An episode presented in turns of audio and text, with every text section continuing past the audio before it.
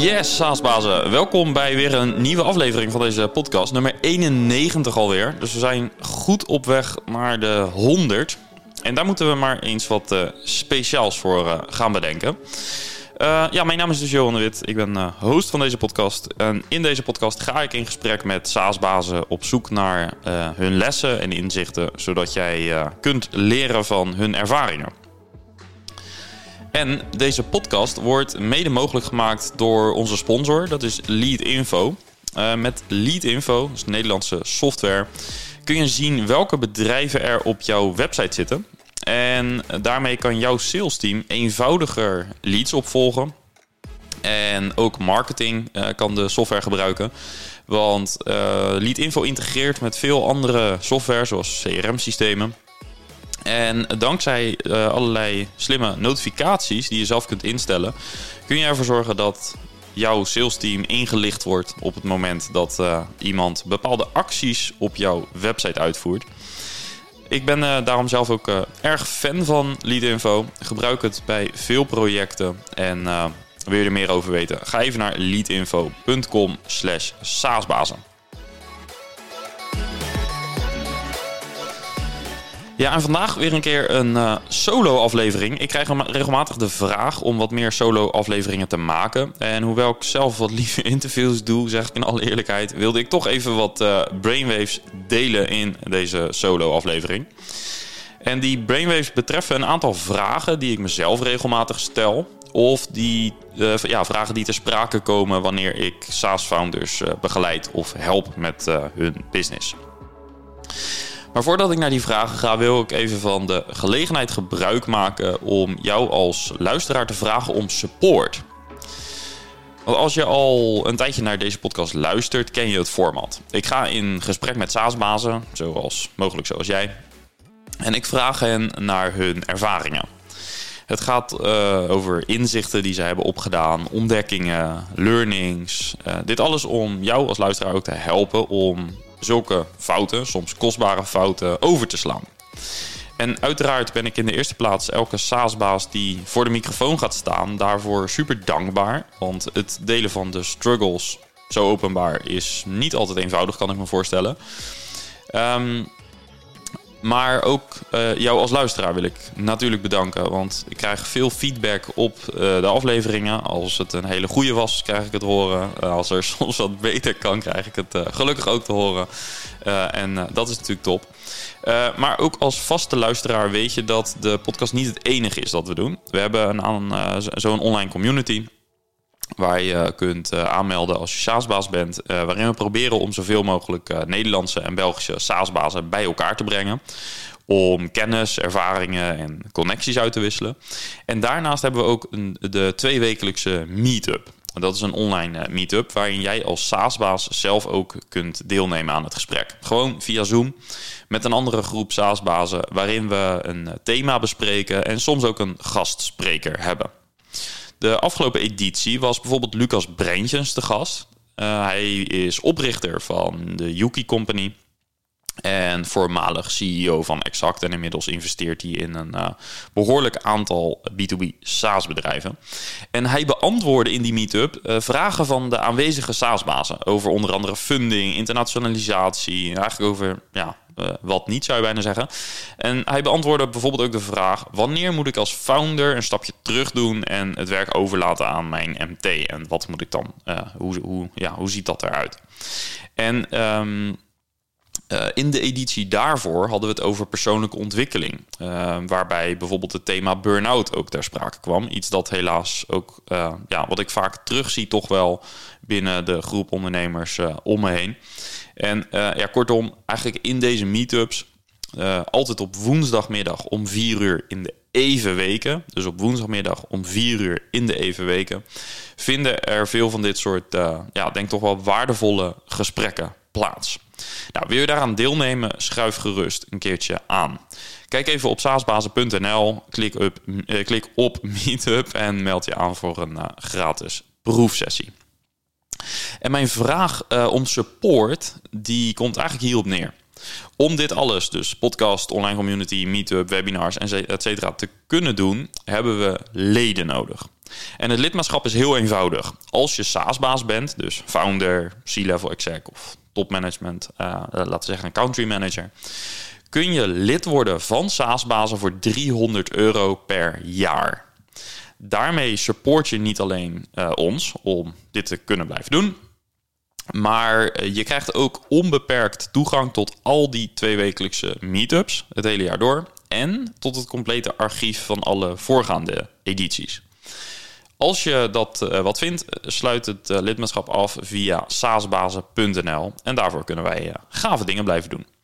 Zit je in een fase waarin die lidmaatschapsfee even niet goed uitkomt, maar wil je ons wel supporten? Laat dan een review achter in je podcast-app. En uh, of breng deze podcast onder de aandacht bij uh, bevriende SaaS-bazen.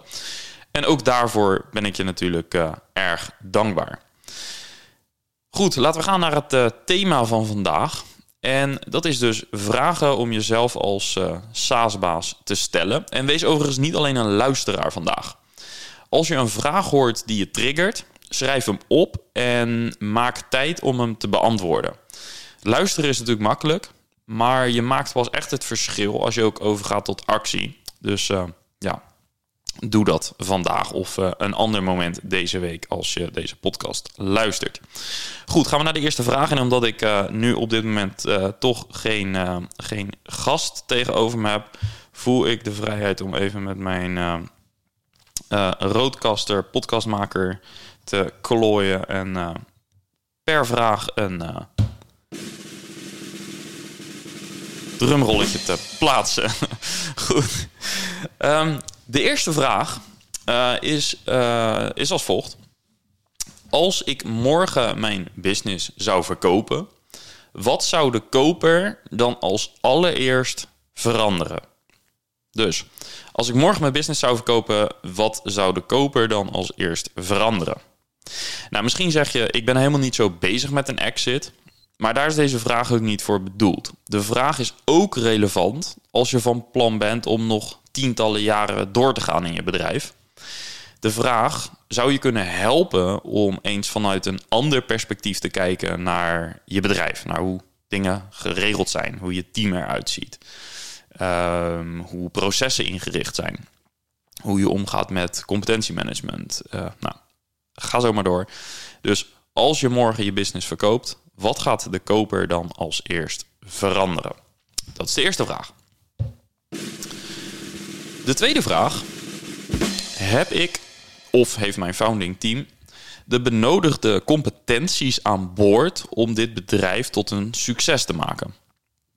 En deze vraag kwam eigenlijk op na de aflevering met Rick Goud, aflevering 40 even uit mijn hoofd gezegd. Daar ging het onder andere in competenties. Rick gaf uh, uh, daar zijn uh, stelling. En de stelling luidt, zijn stelling luidt dus dat veel startups, maar ook scale-ups, vaak te laat realiseren of te laat toegeven dat ze bepaalde competenties missen om een succesvol bedrijf te bouwen. En vandaar dus de vraag van Rick: heb ik of heeft het founding team de benodigde competenties aan boord om dit bedrijf tot een succes te maken? En hij gaf ook aan: wees uh, niet te bang om die competenties aan boord te halen. Of dat dan in het founding team is, of dat je misschien een VC aan boord haalt, of dat je dat op een andere manier doet. Maar durf daarin eerlijk naar jezelf te zijn. En overigens heeft hij in die podcast ook aangegeven dat hij als founder van zijn bedrijf, Ziver uiteindelijk na een aantal jaar, uh, even uit mijn hoofd na vijf jaar ongeveer, tot het inzicht kwam dat de CEO-rol hem te weinig voeden op dat moment. Uh, en heeft hij een stapje uh, teruggedaan als CEO en heeft hij de functie als CIO aangenomen.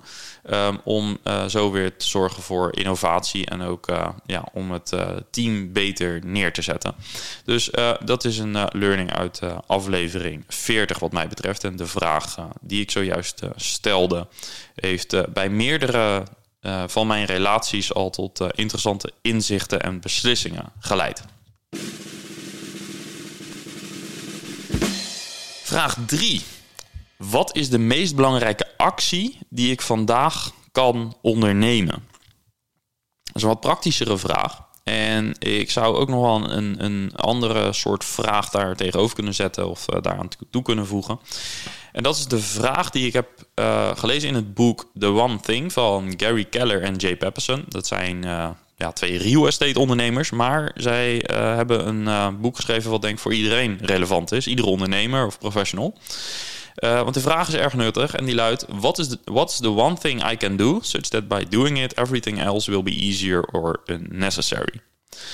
En die vraag die ja, brengt focus aan. Wat is de one thing? Dus niet wat zijn heel veel dingen die ik, maar wat is één ding wat ik kan doen?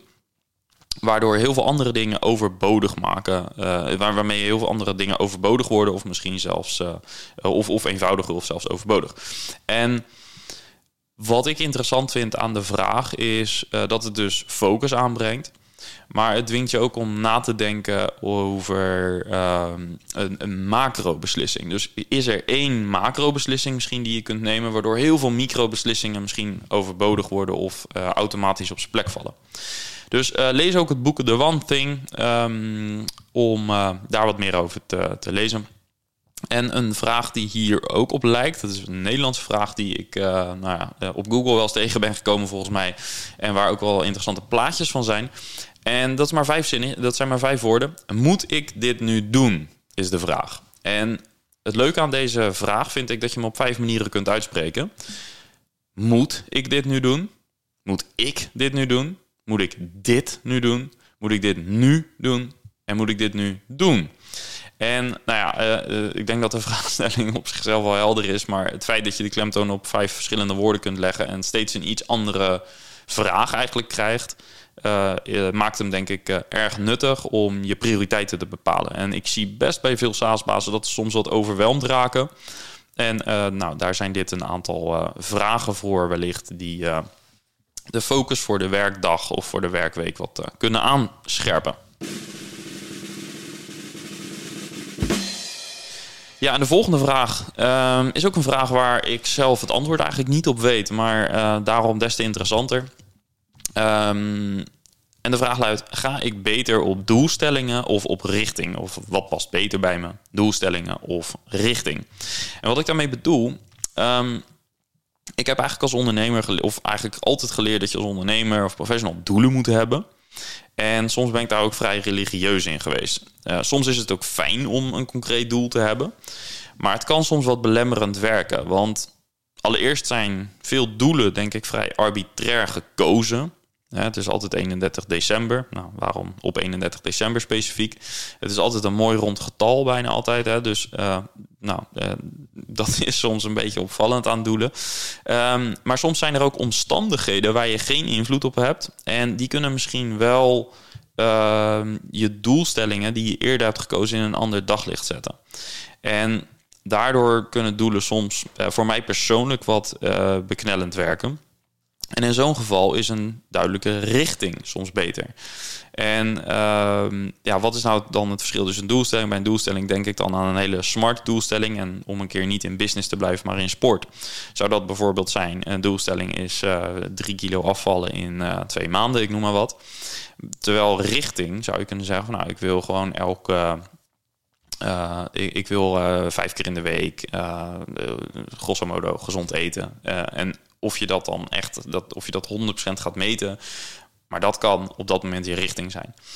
Um, of ik wil gewoon een gezondere leefstijl. Dus, um, ik, ik denk zelf dat het voor mij uh, soms werkt om een concreet doelstelling te hebben. En soms uh, kan zo'n richting uh, helpen. En misschien is er nog een derde variant en dat is een systeem. Dus niet per se een doelstelling hebben, ook niet per se op de richting sturen, maar gewoon heel duidelijk een systeem maken van... oké, mijn systeem is dat ik um, drie keer in de week uh, tien sales calls doe. Of om in het gezondheidsvoorbeeld te blijven... dat ik vijf keer in de week een workout van 20 minuten doe. Uh, nogmaals, het gaat mij er niet om dat je deze vraag exact overneemt, maar het gaat me er meer om om je bewust te maken van het feit dat soms een doelstelling kan werken, soms helpt het misschien beter om een richting te formuleren en wat meer in de flow te komen. En een andere keer kan het misschien helpen om wat meer een systeem uh, eigen te maken. Er zijn ook heel veel interessante boeken over. Uh, Atomic Habits vind ik een uh, interessante die uh, hierover gaat. maar ben je niet zo'n lezer, zou je gewoon eens bij jezelf misschien kunnen checken van wat, wat past mij beter. En zoals je hoort, ik heb dus geen heel zwart-wit standpunt. Ik denk dat vooral het besef dat je kunt kiezen mij helpt om soms een stap in de goede richting te zetten. Overigens, tot slot daarover. In mijn gesprek met Jarel Habets van Schiphol, vrij recent in de podcast, hij vertelde mij dat uh, hij voorheen ook best wel ja, religieus was met uh, doelstellingen, bijvoorbeeld op het gebied van ook uh, sport en gezondheid. En uh, dat hij zei van ja, soms zijn er bepaalde weken of periodes waarin je net even wat andere prioriteiten hebt. en dan ja, is het heel erg vasthoudend, of het, heel erg vasthouden aan zo'n doelstelling is niet altijd de beste methode. Soms moet je daar wat flexibel in zijn. Dat was voor mij een mooi moment, want ik realiseerde me daarmee ook door de uitspraak van Jarel dat ik soms misschien wat uh, te religieus dus ook in zo'n doel sta. En dat het soms uh, fijn is om gewoon een richting te hebben en jezelf niet te veel, niet al te veel druk op te leggen op sommige momenten. Goed, uh, dat is misschien een hele persoonlijke, maar uh, vind, ik, vind ik dus interessant. de volgende vraag is: wat heeft corona mij geleerd? En misschien is het niet echt heel gebruikelijk meer om hierop te reflecteren, omdat het bijna normaal is geworden. Maar mm, een paar maanden geleden stelde ik mezelf deze vraag en het antwoord voor mij was: ik heb altijd behoorlijk op de aanval gespeeld en wat weinig aan mijn defense gedacht. En hoewel ik nu gelukkig aan de goede kant van de markt zit, of zat, zit nog steeds, um, prima. Maar als ik met dezelfde mindset een restaurant bijvoorbeeld had geleid, had ik een wat groter issue gehad. Dus de vraag, wat heeft corona mij geleerd, heeft mij wel wat uh, inzicht gegeven.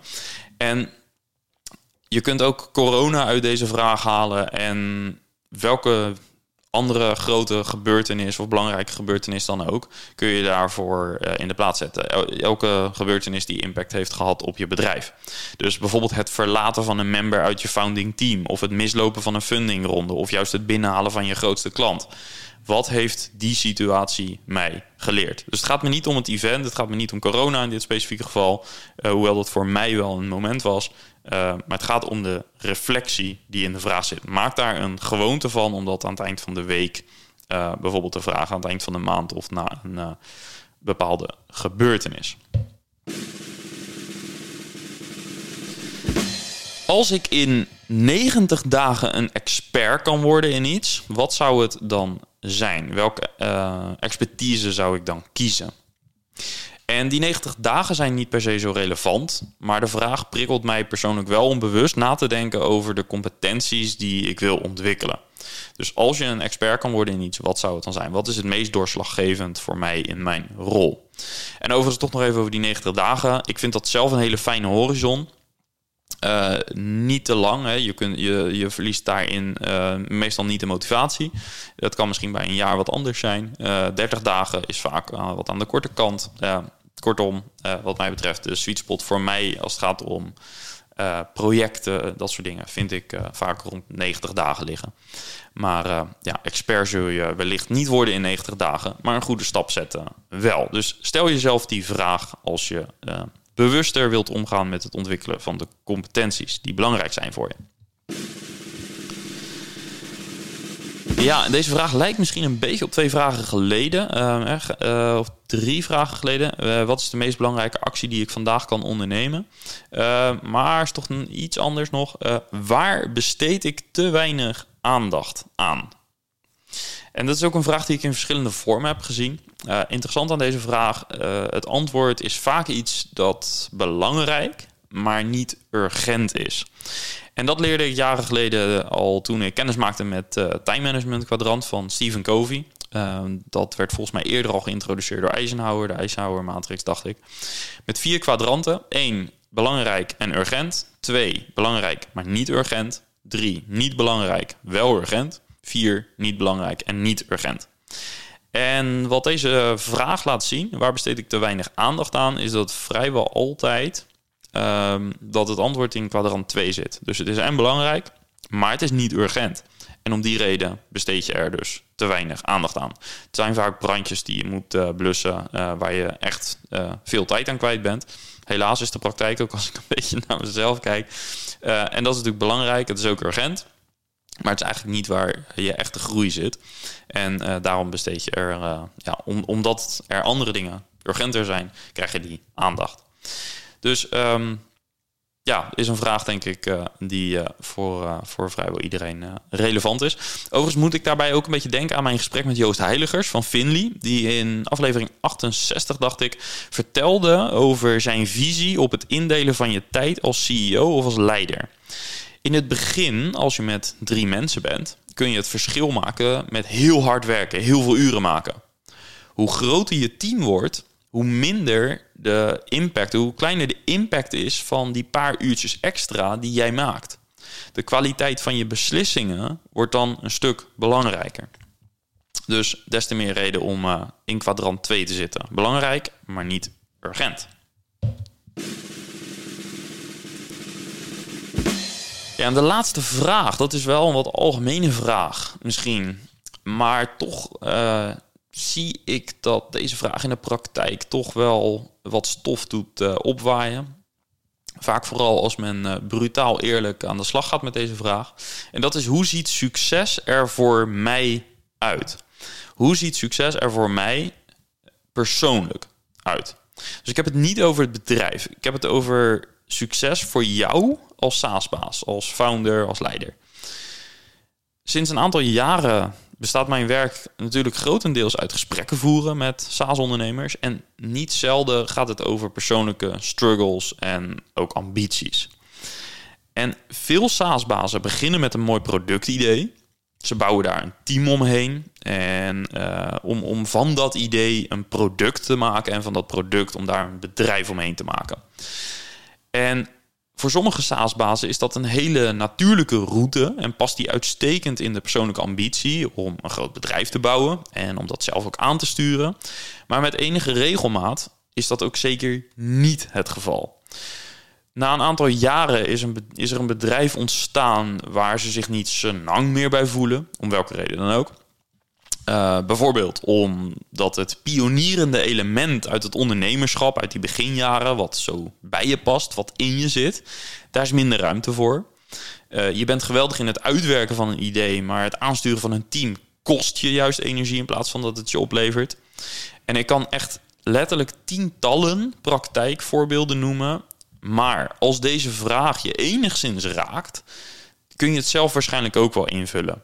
Hoe ziet succes er voor jou uit? Dus niet vanuit de algemene denkbeelden en conventies die er zijn over hoe, hoe een succesvol bedrijf eruit ziet, maar echt voor jou. Dus hoe ziet de ideale week voor jou eruit? Wat zijn je verantwoordelijkheden? Wat zijn je taken? Waar wil je tijd aan besteden? Waar, waar ben je goed in? Wat zijn je competenties?